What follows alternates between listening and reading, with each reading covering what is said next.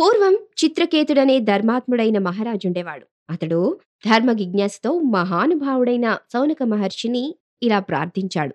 ఏమని ప్రార్థించాడు అంటే, స్వామి, నా అందు దయ ఉంచి సర్వలోక హితావహమైన ధర్మం యొక్క మహత్యాన్ని తేటపరిచి నాకు చెప్పండి. చక్రవర్తి యొక్క కుతూహలానికి సంతోషించాడా మహర్షి. సంతోషించి శివస్వామి పుణ్యగాథను వినిపిస్తూ ఉన్నాడు. మరి ఆ శివస్వామి పుణ్యగాథ మనం కూడా విందామా? అవంతి దేశంలో శివస్వామి అనే ధర్మస్వాంతవుడైన ఒక బ్రాహ్మణుడు ఉండేవాడు. అతడి గోత్రం కౌండిన్యస గోత్రం. ధర్మస్వామి కుమారుడు శివస్వామి. ఆయన ఎంతో పితృభక్తితో ఉంటూ ఉండేవాడు. తల్లి తండ్రులకు సేవ చేస్తే ఆ మాధవుడికి సేవ చేసినట్టే అని నమ్మేవాడు. ఇలా ఉండగా కొంతకాలానికి ధర్మస్వామి కాలధర్మం చెందారు. యథావిధిగా శ్రద్ధతో పితృదేవునికి సార్థకర్మలు చేసి సంవత్సరీకముల తరువాత శివస్వామి తీర్థయాత్రలకు బయలుదేరాడు. తల్లిదండ్రులు బ్రతికి ఉన్నంతకాలమే కాకుండా చనిపోయిన తర్వాత కూడా వారిని మర్చిపోకుండా పూజించటం భారతీయుల సాంప్రదాయం. హిమాద్రి మందరాచలంలోని సర్వ తీర్థాలను, గంగాది నదులను సేవించుకుని గంగా ద్వారంలోని నరనారాయణుల ఆశ్రమానికి చేరి అక్కడ తపోనిష్ఠలో ఉన్న ఋషులను సందర్శించుకున్నాడు శివస్వామి. ఇలా ఉత్తర భారతంలోని పుణ్యతీర్థాలు సేవించి దక్షిణాది పుణ్యక్షేత్రాలను కూడా దర్శించటానికి ఉత్సుకుడై అతి ఘోరమైన వింధ్యాటవిలోనికి ప్రవేశించాడు. అతి భయంకరమైన సింహాలతో, పెద్ద పులులతో, భూత భేతాళ రాక్షసులతో, ముళ్ల చెట్లతో, కరాళ జ్వాలలతో భీకరంగా ఉంది వాతావరణమంతా. ధీరుడైన శివస్వామి తీర్థయాత్రలు చేయాలనే దృఢ సంకల్పంతో ఇవేవి పట్టించుకోకుండా ముందుకు సాగిపోతూ ఉన్నాడు. ఒకచోట మానవుల ఎముకలన్నీ కూడా పోగుగా చేసిపడి ఉన్నాయి. కలవరపడిపోయాడు. కాని వెనక్కి తిరగడం ఇష్టం లేక ముందుకు నడవసాగాడు. ఇంతలో భయాకారులైనటువంటి ఐదు ప్రేతలు శివస్వామి ముందు నిల్చున్నాయి. శివస్వామి నిశ్చేష్టుడైపోయాడు. అటువంటి భయంకరమైనటువంటి అడవిలో ముందుకు వెళ్ళాలి, తీర్థయాత్రలు చెయ్యాలి అనే దృఢ సంకల్పంతో ఉన్నాడు శివస్వామి. తనకి భయం వేస్తూ ఉన్నా కూడా నిశ్చేష్టుడైపోయినా తీర్థయాత్రలు చేయాలన్న సంకల్పంతోటే ఉన్నాడు. కొంతసేపటికి తేరుకొని ధీరత్వం తెచ్చుకుని కమండలంలోని జలంతో ఆచమించి శుచి అయి మనోవీధిలో ఆ పరమేశ్వరుని ధ్యానిస్తూ ఉన్నాడు. ప్రేతలను అడిగాడు, మీరెవరు అని. ఈ నిర్జీవ వనంలో మీరేం చేస్తున్నారు అని ప్రశ్నించాడు. మేమెవరైతే నీకెందుకు, నిన్ను తినడానికే వచ్చాము అని సమాధానం విని, జరామరణ దుఃఖాలను తొలగించే మహేశ్వరుని స్మరిస్తున్నాను. ఆ భూతపతి తప్ప నాకు వేరే దిక్కులేదు. ఎవని పాద పద్మాలను ఆశ్రయించి మార్కండేయాది మహర్షులు మృత్యువును జయించారో అట్టి మృత్యుంజయునే ధ్యానిస్తున్నాను అని అన్నాడు శివస్వామి. ఎవరైతే నిజమైన భక్తి శ్రద్ధలతో శూలపాణిని స్మరిస్తారో అట్టి వారిని ఆ కాలకాలుడు కాలుని పాసము నుంచి కూడా రక్షిస్తాడు కదా. మరి మరి శివశర్మ ఉమానాథ ధ్యానం చేశాడో లేదో, అగ్నివలే తేజోమయుడై వెలిగిపోయాడు. ఆ అగ్నితో తమ ముఖములు కాలుతున్నాయా అనిపించి గడగడా వణుకుతూ ప్రేతాలు ఏకకంఠంతో, విప్రవోత్తమా, బ్రాహ్మణ, మా అవజ్ఞతను మన్నించు అని కాళ్లా వెళ్లపడ్డాయి. నీవు నిజమైన బ్రాహ్మణుడు కాబట్టి అగ్నివలే వెలిగిపోతున్నావు. నీకు హాని కలిగించు శక్తి మాకు లేదు. పుణ్యమూర్తివైన నీవు ఎవరు అని ప్రార్థించారు ఆ ప్రేతాత్మలు. మరి శివస్వామి తన గురించి చెప్పి, మీరెవరు, పాపచిత్తంతో నన్ను భక్షించడానికి ఎందుకు వచ్చారు, మీ వికృతాకారాలకు కారణాలేంటి అని అడిగాడు. ఇక ఐదు ప్రేతాత్మలు వచ్చి ఆ శివస్వామిని భయపెట్టడానికి చూసినప్పుడు శివస్వామి ఆ మార్కండేయుణ్ణి, అలాగే మార్కండేయుడు పూజించినటువంటి ఆ మృత్యుంజయుణ్ణి ప్రార్థించగా అగ్నివలే వెలిగిపోతూ ఉన్నాడు. వాటికి ఆ ప్రేతాత్మలందరూ కూడా భయపడ్డారు. సరే, అసలు మీకు ఈ వికృతాకారాలు ఎందుకు వచ్చాయని అడిగాడు కదా శివస్వామి. వాటికి ఆ ప్రేతాత్మలు ఏమని సమాధానం చెప్పారో తెలుసుకుందాం. మొదటివాడు చెప్పాడు, ఆర్య, నేను స్థూలదేహుణ్ణి. నేను పూర్వజన్మలో విప్రధనమును అపహరించాను. ఆడవారు, పసివారు, వృద్ధులు అన్న విషయం ఆలోచించకుండా వారి ధనాన్నంతా దొంగిలించాను. ఆ ఘోర పాప ఫలితానికి గాను నాకు ఈ వికృతాకారం వచ్చింది. ఈ స్థూల దేహంతో నరక యాతనలు అనుభవిస్తున్నాను.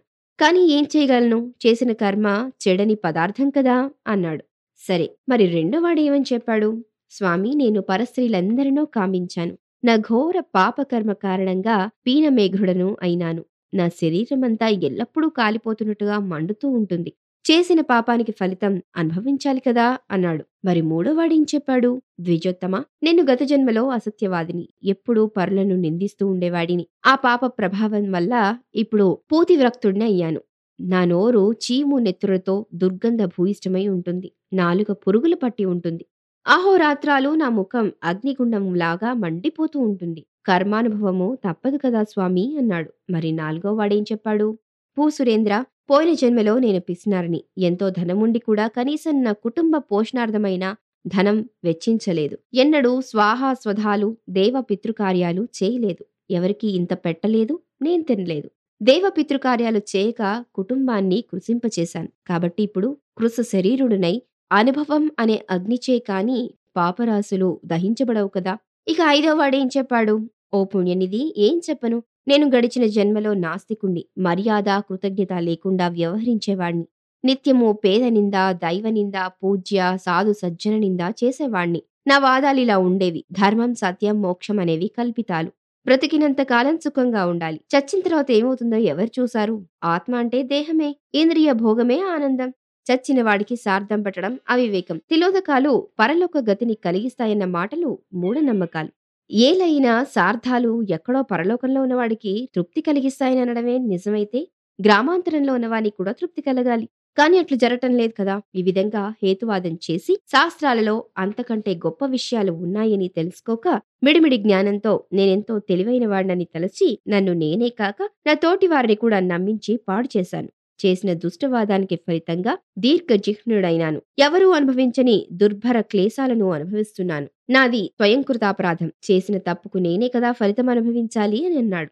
ఐదు ప్రేతాత్మలు చెప్పినటువంటి విషయాలన్నీ కూడా ఈ శివస్వామి విన్నారు. ప్రేతాత్మలు చెప్పినటువంటి దారుణ వృత్తాంతాలు విని స్వాభావిక దయార్థుడైనటువంటి శివస్వామి, అయ్యో పాపం, దుష్టకర్మలు పాపాలకు ఫలితం ఈ లోకంలోనే కాక తర్వాత కూడా అనుభవిస్తారు. పుణ్య పాప వలయాలలో చిక్కుకున్న వీరిని ఆ భగవంతుడే కాపాడాలి. మీ అనుజ్ఞ అయితే వెళ్తాను, కాదు నన్ను భక్షించాలి అని అంటే కనుక నేను సిద్ధంగా ఉన్నాను.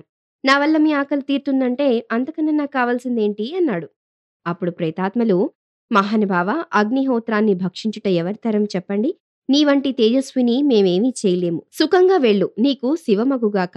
ఎంతో పుణ్యం చేసుకుంటే కాని సత్సాంగత్యము కలగదంటారు. మళ్లీ మీ వంటి పుణ్యాత్ముల సాంగత్య భాగ్యము కలుగునంత పుణ్యము మాకు ఉన్నదో లేదో. కావున ఆ పనులమైన మేము మమ్ము ఉద్ధరించమని ప్రార్థన. అపకారికి సైతం ఉపకారం చేయటం సాధువు లక్షణం. కాబట్టి మేము చేసిన కీడు తలచక మమ్ము ఈ ఘోర యాతల నుండి రక్షించు. మా కర్మ ప్రభావం వల్ల మాకు తర్పణాలిచ్చేవారు లేరు. కావున అతి పవిత్రమైన విరజ తీర్థంలో మాకు తర్పణాలు ఇవ్వు. నీవంటి మహనీయుడు మాకు తర్పణాలు ఇస్తే మాకు తప్పక దురిత నివారణం జరుగుతుంది అని శివస్వామిని కోరాయి. వెంటనే ప్రయాణమయ్యి సరిగ్గా శివరాత్రి రోజు విరజ క్షేత్రం చేరాడు శివస్వామి. సంకల్ప సహితంగా తీర్థస్నానం చేసి యథావిధిగా శివరాత్రి వ్రతం చేసి శివ భజనతో జాగరణం చేసి సూర్యోదయంలోని అగ్నికాలు తీర్చుకుని విధి విధానంగా తీర్థక్రమం నిర్వహించి శ్రద్ధతో పితృలకు తర్పణాలిచ్చి పిండ ప్రదానం చేశాడు. తరువాత పంచప్రేతలకు కూడా శ్రాద్ధాది క్రియలు చేసి ఆ పాపాత్ముల్ని ఉద్ధరించాడు. కాబట్టి మానవుడు ఎల్లప్పుడూ ధర్మ మార్గంలోనే నడవాలి. ధర్మవంతుడైన సజ్జనుడు తను తరించుటే కాక శివస్వామి వలె అందరినీ తరింపచేయగలగాలి అని చిత్రకేతునికి ధర్మబోధ చేశాడు సౌనక మహర్షి. దొంగతనం చేయడం, పరస్త్రీ వ్యామోహము, అబద్ధాలాడడం, పరనింద చేయటం ఇలాంటివన్నీ కూడా మహాపాపాలు. మనకు ప్రేతాత్మల వాక్కుల ద్వారా తెలిసింది. కాబట్టి మనం ఎప్పుడూ కూడా ఇలాంటి పాపకర్మాలన్నీ కూడా చేయకుండా ఉందాం. మరి కృతజ్ఞతాపూర్వకంగా శ్రద్ధతో చేసే శ్రాద్ధాది కార్యాలన్నీ కూడా ఔన్నత్యము మహత్యము అని మనకి కథలో చెప్పారు. మన పెద్దవాళ్ళు చేసినటువంటి ఆ కర్మలన్నీ కూడా మనం మర్చిపోతూ ఉన్నాం. శ్రాద్ధాది కార్యాలన్నీ పెట్టడంలో నిర్లక్ష్యం చేస్తూ ఉన్నాం.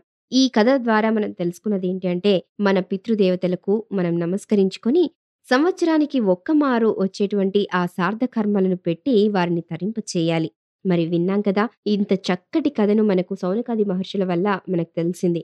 ఒక మనిషి యొక్క జీవితము కేవలం తన వలనే కాదు, అందుకు పరోక్షంగా సహకరించేవారు దేవుడు, తల్లిదండ్రులు, సాటి మనుషులు, పశుపక్షాదులు, జ్ఞానబోధకులైన మహర్షులు అని భారతీయుల సిద్ధాంతం. బతికి ఉన్నవారినే కాక చనిపోయిన వారిని కూడా విధి విధానపూర్వకంగా తలుచుకొని వారికి కృతజ్ఞతలు తెలుపుకునే భారతీయుల కృతజ్ఞతా వైభవము ఊహాతీతం.